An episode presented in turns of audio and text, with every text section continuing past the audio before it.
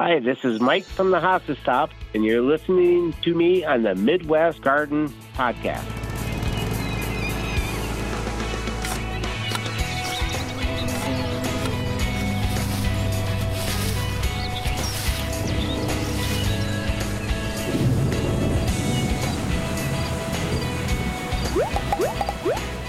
I got a question for you, Scott.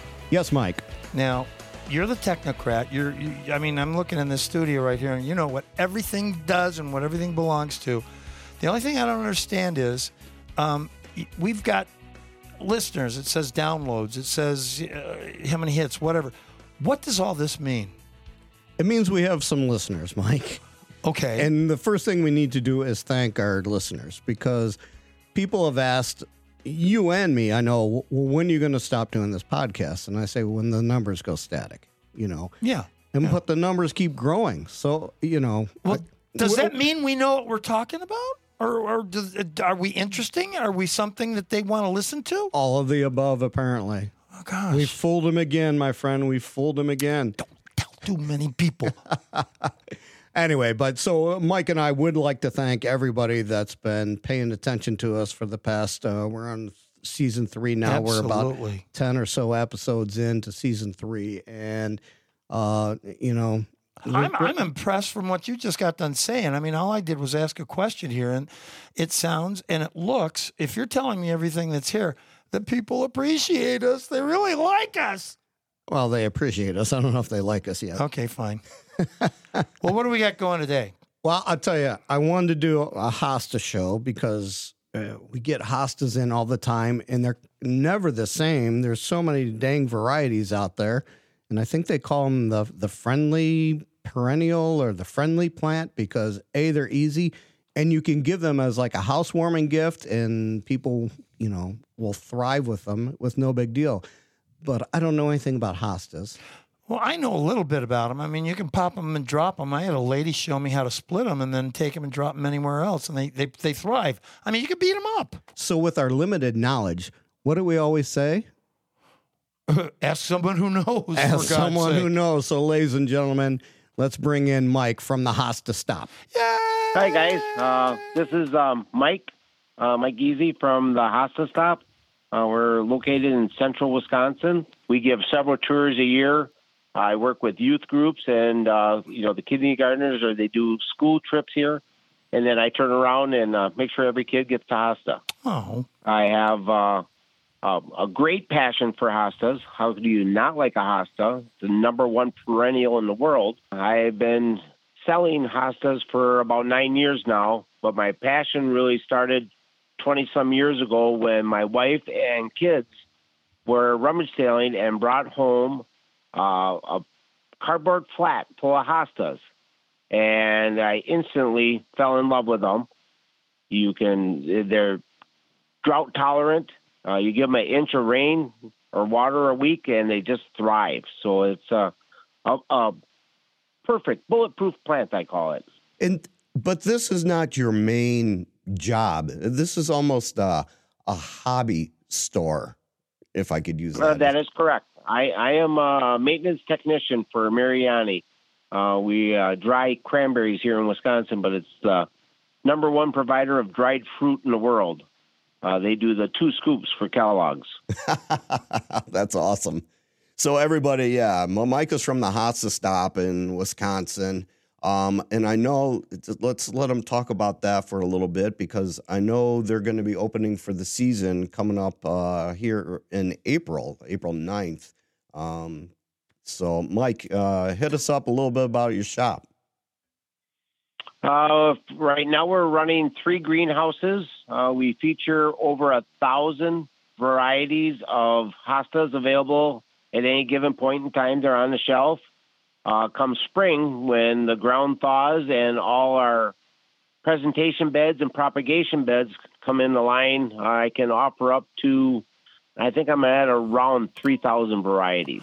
Yeah, I want to be pinched, but you just got done saying it's the number one perennial in the world, and that you've got three greenhouses, but you've got 1,000 varieties. that are potted and ready to go. Uh, No kidding. I have a, you know, uh, we, right now there's probably Well, we're we've been moving hostas left and right for the past three days, uh, getting ready for April 9th when we open, and uh, we have uh, quite a selection because they they come in every variety. You know, I mean, from big blues that get up to four feet tall and. Okay, thank you. Now you do carry these the the, the, the four footers yep. or the five footers. There was one. Um, oh gosh, I was look. We were doing homework, and there was one that got up to four and a half feet tall. Most of these came from, let's just say, uh, the the east, the far east, like Japan, China, Southwest, A- Southeast Asia, that scenario. Um, the, the the the largest one you said can get up to four feet. Well, there's some debate in the industry. You have like Empress Wu. Yeah. Uh, that one will go as high as five feet high, or four feet high and then five feet around. But then you have uh, humpback whale. They're saying they're the biggest because they're six feet across and four feet high. But are these guys as finicky? Most people, the way that I learned hostas was just basically, you know, 40 years ago, where if anybody wanted one, we'd go to grandma's backyard, pop one out, split it, and then take it. Now, I mean, you can't do that with the Empress Wu or the the the four footer that's got the leaves that are as large as I am in height. Um, how do you transplant these guys, or how do you, uh, for instance, something that's already been established? Well, there's several ways. The industry has changed quite a bit. Um, several years ago, there was only a handful of hostas available, and right. you know I have to laugh because I call one of them the Wisconsin hosta because it was around every barn every silo, every house. And uh, times have changed a lot. You can, they're propagating through tissue culture now, so they can mass produce any given variety and make it uh, cost effective for everybody to have that hosta then. Now, these cultivars, meaning that uh, are these something that uh, is it like genetic modification or is this uh, you know cross pollination when they do they they, they call them uh, hosta lilies for a reason but i mean to get these 3000 varieties or this 1000 varieties that you personally have um, do you do any breeding of these things? Well it's actually called hybridization. And uh, yes i compete nationally. Every year there is a competition to see who can create the most unique or different hosta. And a lot of times that's uh, eliminating the bee from doing the process of making the, the, the seed and the plant. You actually take the pollen off one plant or a plant that you desire to put some of the traits back into something else and actually physically um, hybridize that that other plant, the female part, and collect the seed in the fall and plant it out. I plant hostas all year round. My goodness, how many greenhouses do you have? Three. I have three, three, three greenhouses, but I have a grow room um, in in the pole shed that has in-floor heating. So in November, I can dry out all these seeds, and we we start planting. Um, mainly for myself, uh, I I deal a lot with streakers um, you have some people that are really big in trying to get red into the plants, yeah. and they have come leaps and bounds in the past several years. You've got red leaves? To, do I have some red leaves? Yes, I do. Oh my gosh! Well, they're oh. not a true red. It's uh, like a burgundy color into the green, but it's definitely a characteristic, and it's different than any other hosta. It's unique. At one time, the only ones that, uh, let's say Black Diamond, Midwest, Toledo, Ohio, wood carrier, most of them would carry would be like Francie, Patriot, Invincible, and Pearl Lake. Now, uh, some of them are going to have variegation to it. Patriot, for instance, is going to be like a yellow or a white uh, and a green. You are exactly right. Uh, I call it the Patriot series because there's Patriot, Minuteman, there's several of that, and sure. they're always white and green. Some are the medial, so it's the center is white and the outside edge is green, but like you said, Patriot is a, a dark green one with a white edge, but that's kind of a, a medium hosta. Yeah, it doesn't get you much know, bigger than about a foot and a half in diameter, and then the height is going to be about eight inches, ten inches with the with the with the lily stem. Now they're going to they're to uh, flower sometime anytime between May and uh, let's say September. It depends on the cultivar what you play with. Um, let's get backtrack a little bit you ended up becoming addicted to this because you know your your wife and children came back with some, and you just ended up going haywire with this. You you are correct, and and when we she brought them home, we planted them, and you can divide a hosta uh, to propagate it. That was the old-fashioned way. So I cut, split, and divided hostas out of the ten varieties I had that basically encompassed my yard, and I was giving them away to anybody that wanted them. That's why they call it the friendship plant, because um, it, it's a plant that just keeps on giving and giving and giving. I have one that's original uh, to the homestead that is probably 50 years old. Wow. Wow. That's cool. I mean, are you able Yeah, to take any was- pollen to cross pollinate with that 50 year old hosta, or does it grow in in like rhizomes or clusters like a um, oh like a yucca plant where you'll get crowns coming out, or even a, a, a little hens and chicks? Have you split that one, or how did you propagate it? Well, that's an older variety, and it's not um, in as high demand as some of these uh, designer hostas are. I would call them. Um, that is just like Honeybells is just a very fragrant, all green hosta, but very large, and it, it uh, actually attracts the deer right out of the yard when it comes into full bloom. So they must really like the way it smells. Now, see, I did not know hostas would smell have a fragrance to them. Uh, are there certain yeah, ones that don't, and certain ones that do? Yep, there's uh, several varieties. General, generally, uh, the the lighter or the white flower will be scented, and there there must be I don't know, 40, 50 different varieties that all have a white scented flower. There in town here, I did some research. We used to have hosta societies that they would basically, they, well, I don't want to say they would pretend they knew more than we would ever forget. Um, basically, cater to them, or how that. And then the other question I have is, how are you able to acquire? Oh, uh, let's say people that or companies that you were able to sell to. Um, I do no wholesaling. I don't sell to any companies. It's all uh, mail order or drive right in and pick out what you want. The Hosta societies, we have uh, two different banquets. Well, each, I, I, I should take that back. Every area usually has its own Hosta society, but then there's an annual or a American Hosta society, which is the forefront organizer and leader of Hostas. And so they have a convention once a year. And if you ever had a chance, that's you know 450 people. That's all they do is eat, breathe, and sleep hostas. And do you go to these conventions? Love them conventions. Uh, been going, been going for quite a while, and now I am a vendor at all these sites because uh, it works hand in hand with my business. So I go ahead and load up trailers and take them there, and I offer my plants to everybody. Michael, this is really, really cool. Um, I, really didn't think, I took for granted that a hosta was a hosta. Um, the, the bluer, the better. Can you tell me the conditions? I mean, I know that, that hostas will grow in sunny areas. Uh, it just depends. It won't grow in a desert where gravel is very well, but if you give or accommodate what it needs, it will grow. But the solid leaves, with the research that I've done before we we had this discussion with you, um, the blue ones, the green ones, the full, the solid leaves will not tolerate full direct sunlight all day. It has to be more of a, a variegated color, like the white That or is- the yellow. That is correct. Uh, generally speaking, that all your blue hostas have a wax on them. Um, that wax helps protect them. You can get away with planting into indirect sunlight, but they are more tolerant to be in the shade so that wax doesn't burn off and it keeps that deep, deep blue color. And you are correct with uh, your lighter color, yellows and white variegation, they will tolerate the sun a lot more. Now, being that they will tolerate the sun a lot more, are there any predators other than slugs, which I know uh, just adore the hostas and deer? Other than those two critters, are there any other, now let's say, insects or anything like kids on bicycles that ride by and on top of them that's going to be a predator to this plant?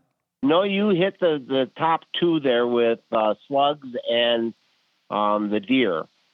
Uh, hosta itself is pretty much indestructible.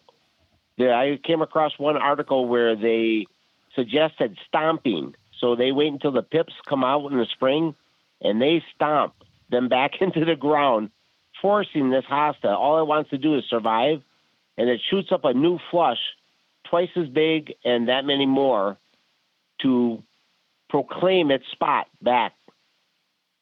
So as I don't suggest stomping on a hosta. but you don't want to pamper it either. Nope, they they are a bulletproof plant. Um, in, in my beginning years, I used to tease the roots apart and really take a lot of time. Yeah. And we have come to know that I think hostas like a little bit of abuse. We we dig them up uh, any time of the year. There's not a good time or a bad time. A lot of people like to do it in the spring um, because they're not wrecking any of that foliage. Because um, once a leaf is damaged, you're looking at it all year. But that leaf provides such a vital importance to the plant. That's how it gets all its energy to go into fertilization, which is uh, sleeping during the winter. That's why they do so well in the Midwest. They love our cold winters. Now they store their energy in the crown of the plant, right? That's below the ground. That is correct.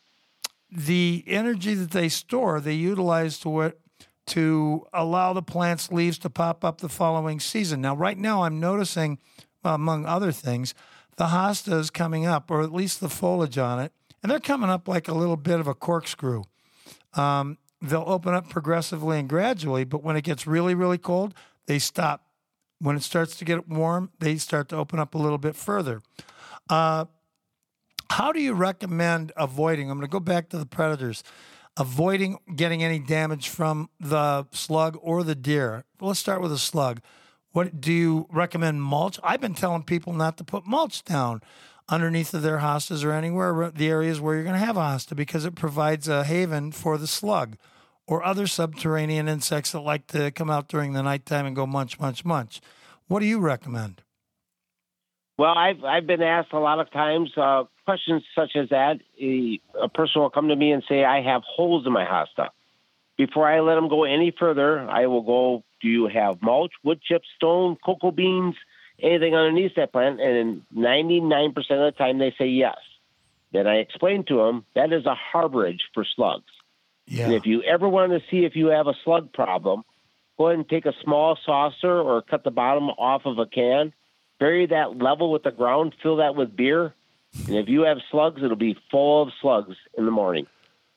Those are the slugs that don't have 12 step programs to follow. Um, and they should. Does diatomaceous earth work well on that? Do you know that? I, I personally don't have any sort of, I've gotten rid of all my mulch and I have free range chickens. So the chickens walk around and they clean up anything that I may have missed. now that's super. I, I mean, uh, um, they provide also. Now those are great insecticides too. Do you utilize their fertilizers, their nutrients that they buy product? I mean, do you rake it up, put it in something, and use it again? Well, it, you know, there's certain the plant will thrive, but doesn't necessarily need fertilizer. Okay. I suggest that anybody that is one of my clients or comes here, I use Milorganite, which is a high iron fertilizer with no burn, which is very, very, very beneficial to the plant. They will tolerate some 10 10 10. The problem with 10 10 10, if you get one grain of potash into the crown or in the, the center of the plant, that could potentially cause crown rot and kill your plant. Yeah. Oh, wow. Yeah. Um, at 12, 12, 12, 10, 10, 10, anything that's an immediate release, does the nitrogen do any burning to it also? Um, I haven't seen the plant will, will sustain that, that initial growth. Uh, they kind of like the nitrogen. I've played around a little bit. Uh, in my beginning years, I thought I was being beneficial and I'd make it rain fertilizer and you could hear it hitting the plants, and I was actually uh, causing more damage. So I use no 10 10 10 or or or multi. You can use a slow release a slow release Osmocote. Uh, is far more beneficial because it feeds the plant all summer long. Sounds like Milorganite is the way to go. I love Milorganite. Uh, it has some benefactors. Some people swear that it keeps the deer away. It may or may not. Uh, I have several acres of hostas in my propagation and display beds, and I have deer. they come in and they eat whatever they like sometimes. But again, it doesn't hurt the hosta. It sounds like it's a nice garnish for it, but I've heard other people too. At, at Scott's store, they used to buy it in quantity, and they didn't. I'm sure there's micronutrients in there like the iron, manganese, boron. Uh, but when it really deals down to is that when, it doesn't smell very good at all. Um, and the deers have a deers. The deer have a very very sensitive sense of smell. You don't utilize any type of a liquid fertilizer like these, uh, the ones that you go one tablespoon per gallon of water, which are water soluble. You don't recommend that? I use that when they're in a seedling or immature stat status. Uh, it's very beneficial to the plant, and the best one I've come to find is uh, tomato water soluble fertilizer, and uh, that works fantastic for the plant. And I use it at a a reduced amount. I think one tablespoon for a five gallon bucket.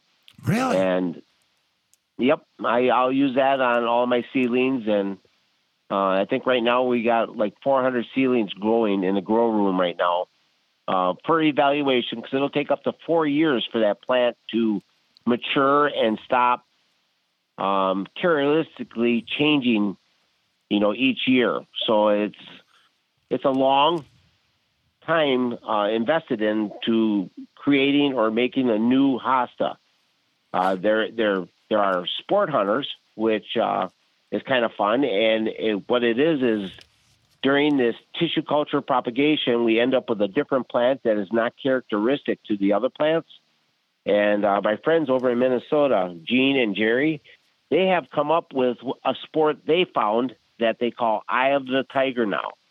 Um, does not look like anything of the mother plant. The mother plant was Lakeside Paisley Print, uh, which is a very beautiful plant.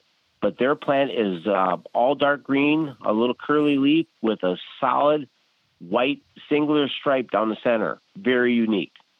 And I, uh, I am fortunate enough to be friends with them, and I have uh, put that into the lab so I can make it available for everybody now people can order these by contacting you at, at, at your facility, correct? But you don't sell to the big That is store- correct. You don't sell to the big stores.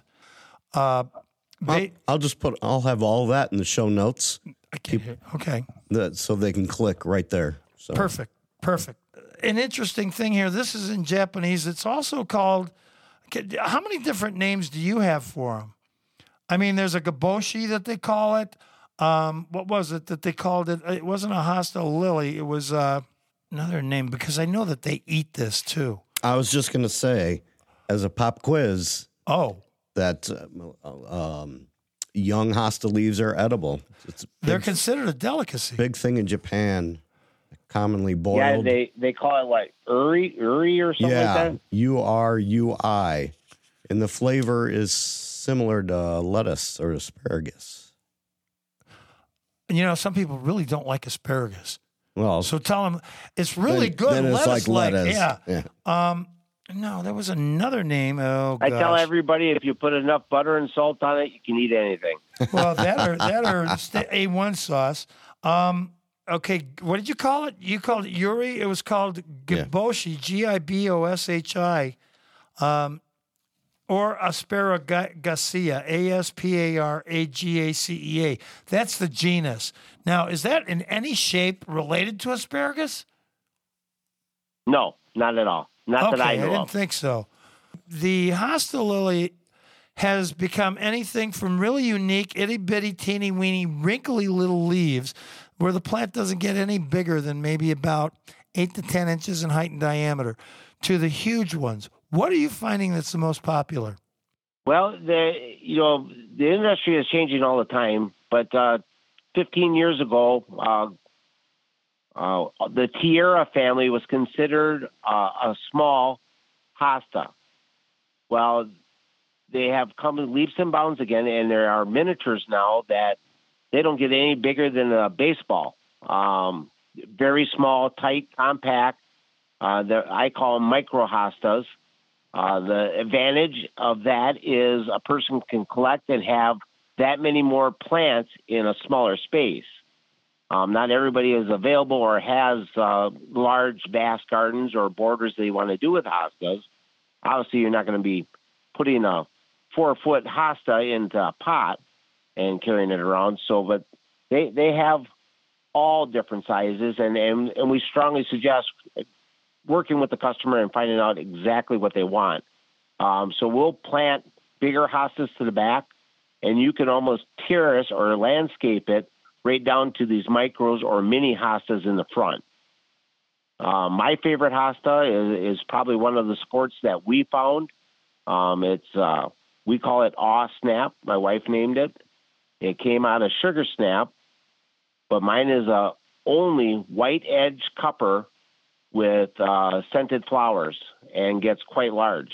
Absolutely stunning plant, and uh, that that's that's going to be our trademark for for years to come. That that plant came out of our gardens. Aw snap. Yep. All snap. And the only reason she called that is uh, it came out of the mother plant was sugar snap, which was one of Mark Zilis's plants, and uh, we ended up finding a sport out of that, and we cultivated it for several years, um, propagated it the old-fashioned way, cut and split, and I took it to a show and competed, and everybody that saw it, and it did win. Uh, they said you have to put this in development so all of us can enjoy it, and that's what we did a couple years ago. What's the perfect soil for this? Uh, they prefer a light, loamy soil. Um, a lot of times when I tell people when they're planting hostas, I'll dig a hole twice the size, and it depending on your soil, because some of my clients are high clay, um, and some of my clients are are uh, sandy base. And then I like, which is readily available to everybody, and I use a mushroom compost that you can pick up at Lowe's or Home Depot, any of these big box stores. And I, I mix that with the soil, dig that hole twice the size of the pot, and I'll make an ant hill inside. It, the best way to describe it, an ant hill inside that hole. That the tip of the ant hill is level with the ground. Break that hosta apart, spread them roots because they don't like to go deep. They'd rather broadcast left to right horizontally. And I'll lay that on top of that hill, bring back some of that amended soil. That plant is good to go. It'll it'll it'll thank you and leaps and bounds on how it'll grow. And and that's another thing they call it uh, uh, creep or sleep, creep, and leap. So your first year, that hosta doesn't seem like it's doing much, uh, and sometimes, depending on the variety, it just stays there. Your second year, it starts to creep and, and gets acclimated to where its new home is. In the third year, it, it, it doubles in size and it keeps going that way. I planted uh, one of my blue angels in a spot, and right now it encompasses half the sidewalk. It gets so large, and it's kind of a trademark. We just leave it there because it's been it's absolutely stunning, and I don't want to move it because uh, it is. Well, it take two men and a small boy to try and pull that plant out because the root ball right now is probably three feet across and probably 18 inches to two feet deep. Well, that's Um, what be that's quite what a task to pull that plant up. Well, what's the best size to purchase or to acquire the, the hosta? See, most places sell them in either you know six inch pots, one gallon containers, three gallon containers, and sometimes five. And it also depends on the the the the, the garden center, not the garden center, but the nursery that's growing them. Uh, do they survive just as easily? And is it best to start small and let them get you know to know the area, or is it best to get something big so you get that immediate gratification, but it stays that way for three years? And I offer both plants. I offer an Im- immature plant that some people want to let it grow and develop in its own spot. But and again, I offer field grown hostas, which are several years old already, instant gratification. That plant won't suffer uh, the transplant itself. Being as hardy as they are, I, I think you could grow them on top of the sidewalk and it'd still survive. Yeah, we've got people that are customers that come in, and when they find the perfect little hosta, it's as if it's one of their own children. They'll bring it, they'll take care of it, they'll tend to it, and it's like, oh, they're so giddy. But again, the the the selection is so limited um, that people generally do not uh, have access to it because now, like Scott said, he's going to give off the address and how to acquire these. But on on your acquisition, if I were to buy something from you, what is the average size and cost of your hostas? Can you go that route? Um, generally speaking, I would have to say the general cost is anywhere from thirteen to sixteen dollars. Uh, that's all your production or more common hostas. But I am kind of unique in the way that I am a collector and have collected from several other collectors, and I have high end hostas. Uh, I call them, and they can go in the upwards of five and six hundred dollars per Whoa. plant. So, wow. Now, but you have clients and customers for those, right?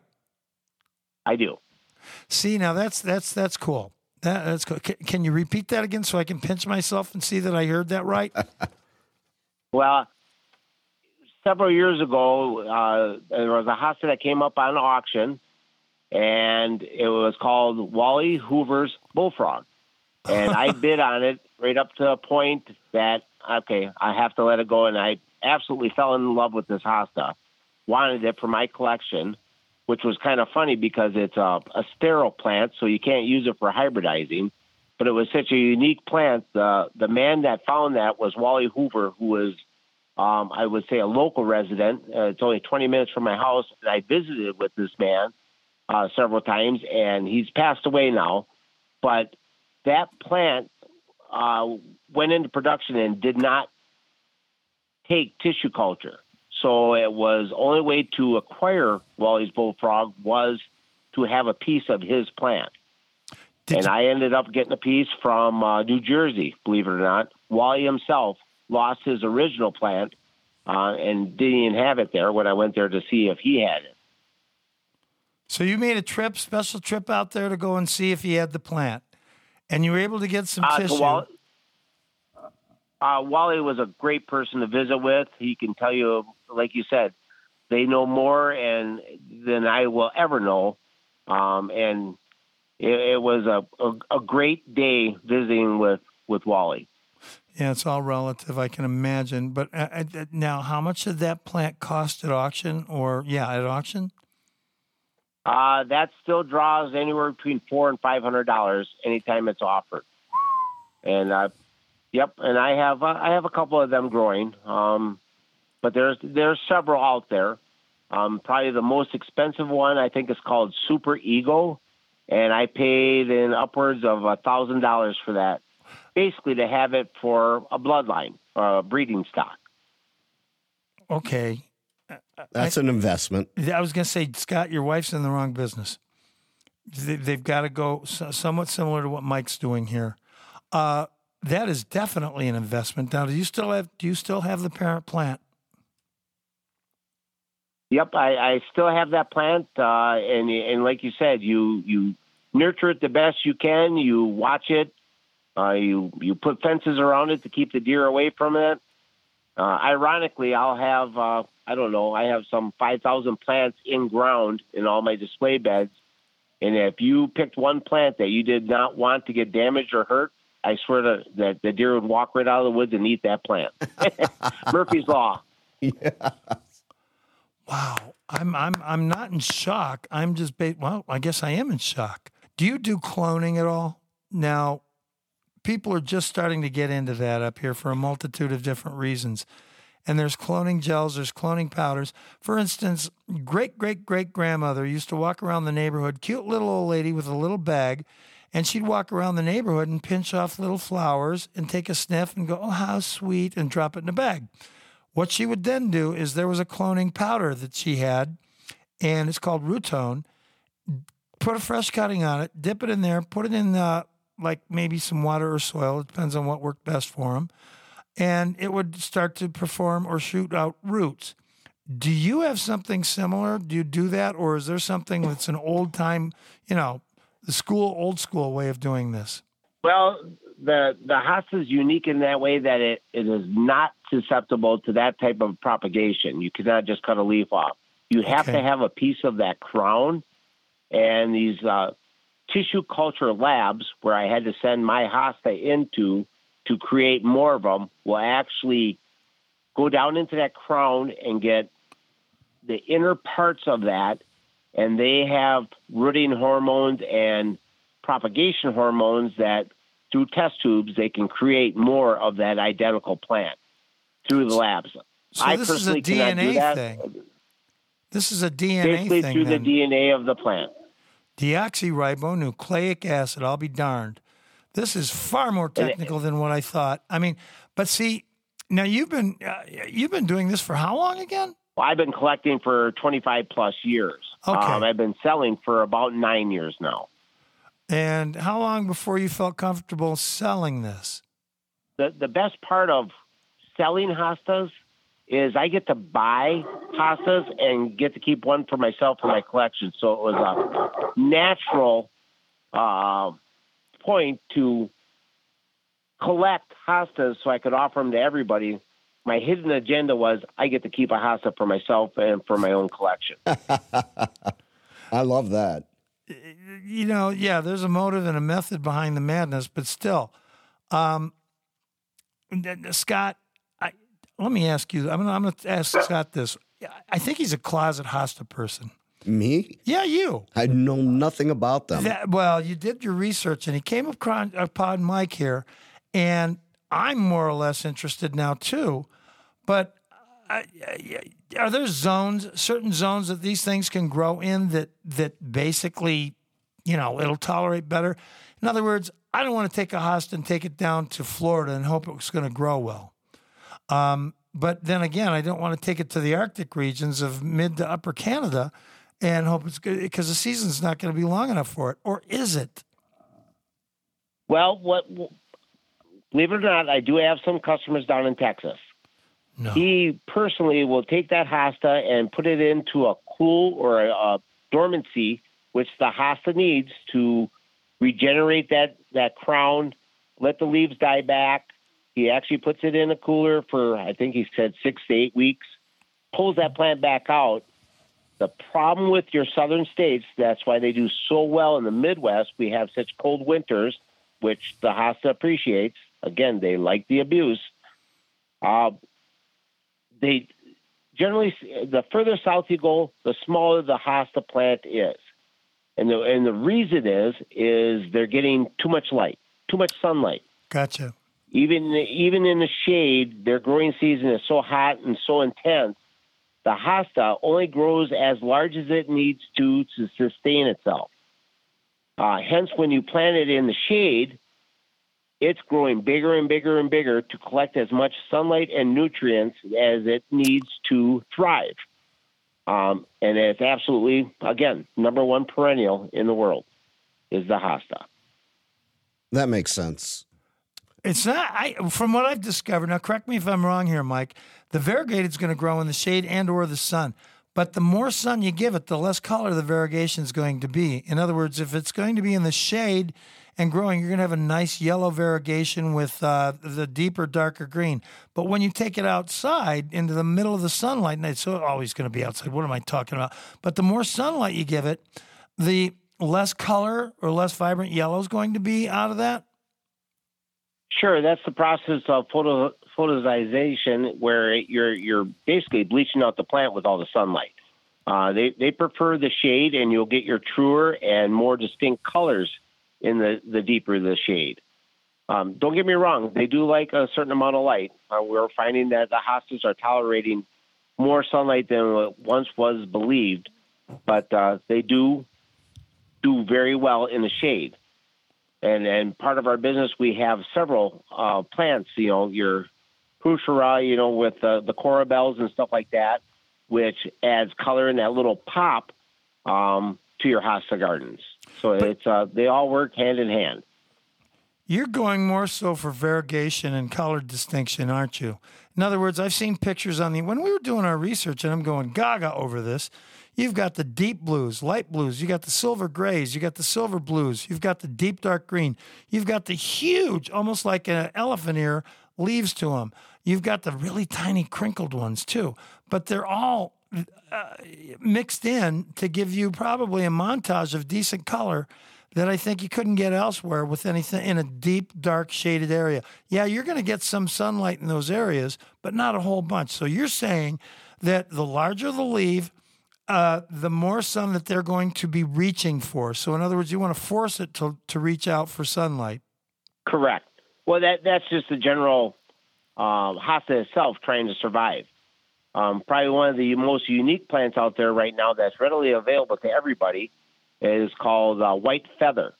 So when this hosta emerges in the spring, it is pure white. Um, fantastic, but with all plants to uh, maintain and create photosynthesis, it has to turn green. So that whiteness is uh, a temporary, and it actually morphs out, and and you can actually see the green bleed through the plant. And uh, by midsummer, that plant is all green, uh, preparing itself for fall and spring again. An albino, But it comes up pure white. an albino hosta.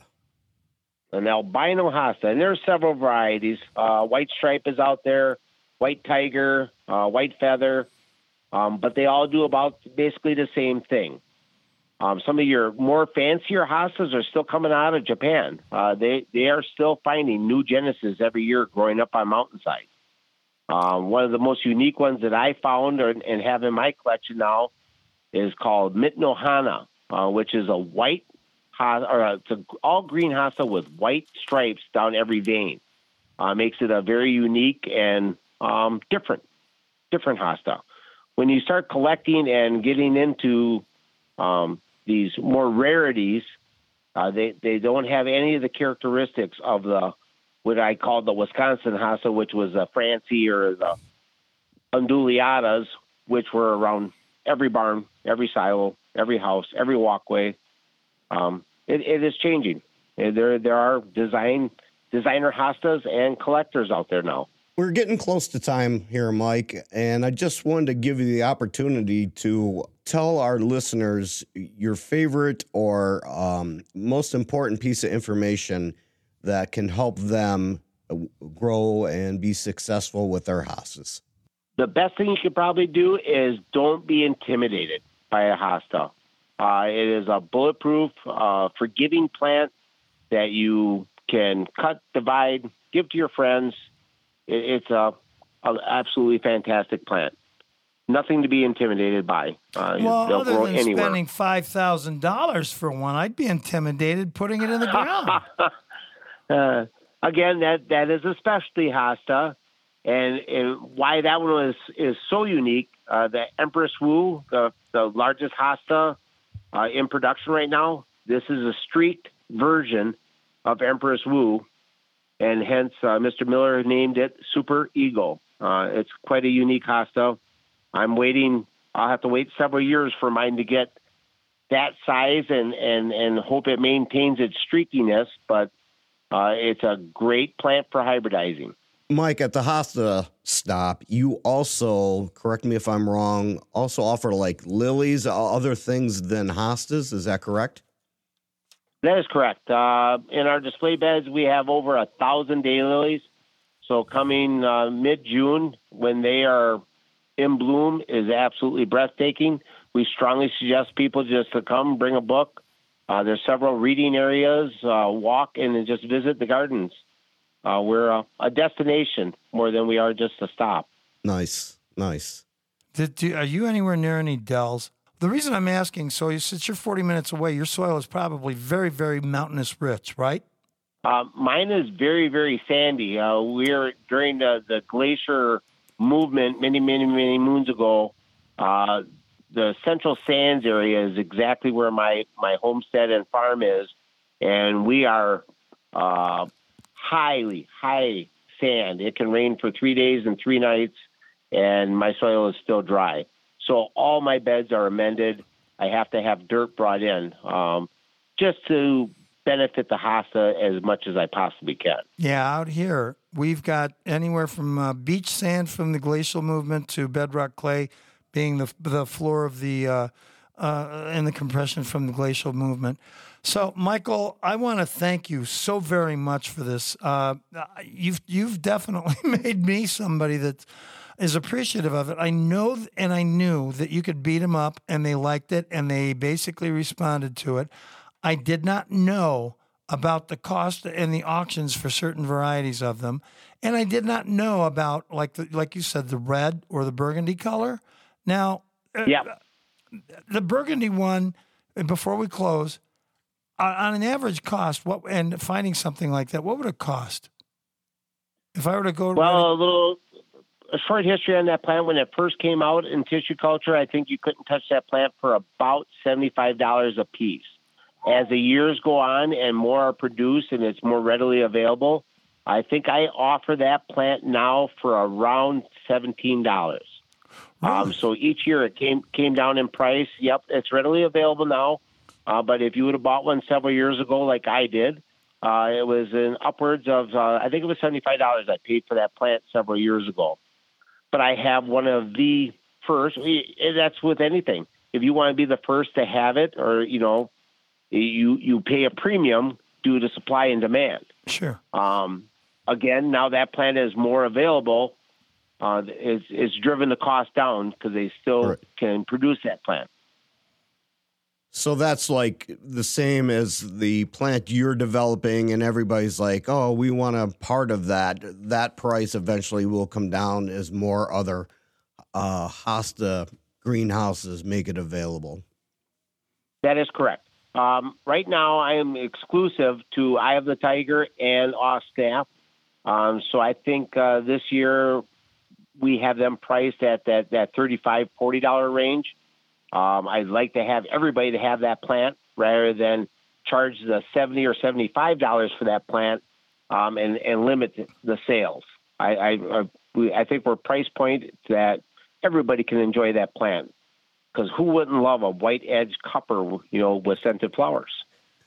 And if anybody ever has any questions or wants to look anything up, the Hosta Library on the internet is probably the most comprehensive site out there that can tell you anything and everything from hybridizing to collection of seeds to planting, how to plant, and uh, there's a Hosta Finder on there, and I think there's 8,000 um, varieties that are in the library itself. Yeah, the, the Hostas are, are changing, and, you know, there's probably several varieties that are not even listed yet. You know what I mean? The, every every hybridizer is trying to create their own. Uh, like I said, last year or two years ago was the first time. Our first was Snap, but I have several other ones in development that um, will probably hit the market in a couple years because they got to go to the lab and go through that whole process again. Um, but we're we're very fortunate and, and, and happy to be in the service that we are. Mr. O'Rourke, do you know that one of Mike's customers came in 250 miles to pick up hostas for himself and I believe his wife. And do you know that they came by plane? They had their own. Yeah, their they, own plane. Yeah. Yeah, they they flew in on their private plane and drove over here just to buy hostas. So that was kind of unique. That was last summer, but we you know we have a menagerie of customers that come in on motorcycles, uh, and we kind of laugh because they'll take everything out of their bags and try and get as many hostas as possible into their motorcycle. Um, just just because I offer certain varieties that are unavailable anywhere else. That's awesome. Wow, I'm it's mesmerized. I, I, I really am. I didn't realize that it was that extensive, that inexpensive, and expensive at the same time, and that easy to drop into the ground and plant. Again, a company that that I've been familiar with. We've only had about three to five different varieties, and that was it. Um, uh, your big box stores carry several varieties now, um, but they're not the same plant uh, that that I can offer. You know, these are mostly grown here and loved and cared for. Um, my whole family, both my kids and their spouses, are involved with the business. Ladies and gentlemen, uh, we've been talking with Mike from the Hosta Stop in Plover, Wisconsin. And Mike, thanks so much for all this information. And I appreciate you guys giving me the time. And uh, thanks. And if I can help out with anything else, go ahead, throw me a call. All right, Mike. Michael, you don't know what you just did. Because we will. No, I'm. Uh, I carry my phone 24 7, and uh, there usually isn't any situation I can't work somebody through. Mike, I only have one last thing to say in this episode. Will you say it? Hasta la vista, baby. You've been waiting all this time to say that. Goodbye, yeah, everybody. Buddy. Thanks for listening to Your Midwest Garden. If you like today's conversation, please share this podcast with friends and family. And don't forget to click on the subscribe button so you won't miss any future episodes. Plus, if you have any show topics you'd like us to discuss, head on over to our sponsor's Facebook page, which is Black Diamond Garden Center, and message them your topic idea. For all of us at your Midwest Garden Podcast, I'm Michael Rourke, the Garden Guy. Hope you enjoyed today's conversation.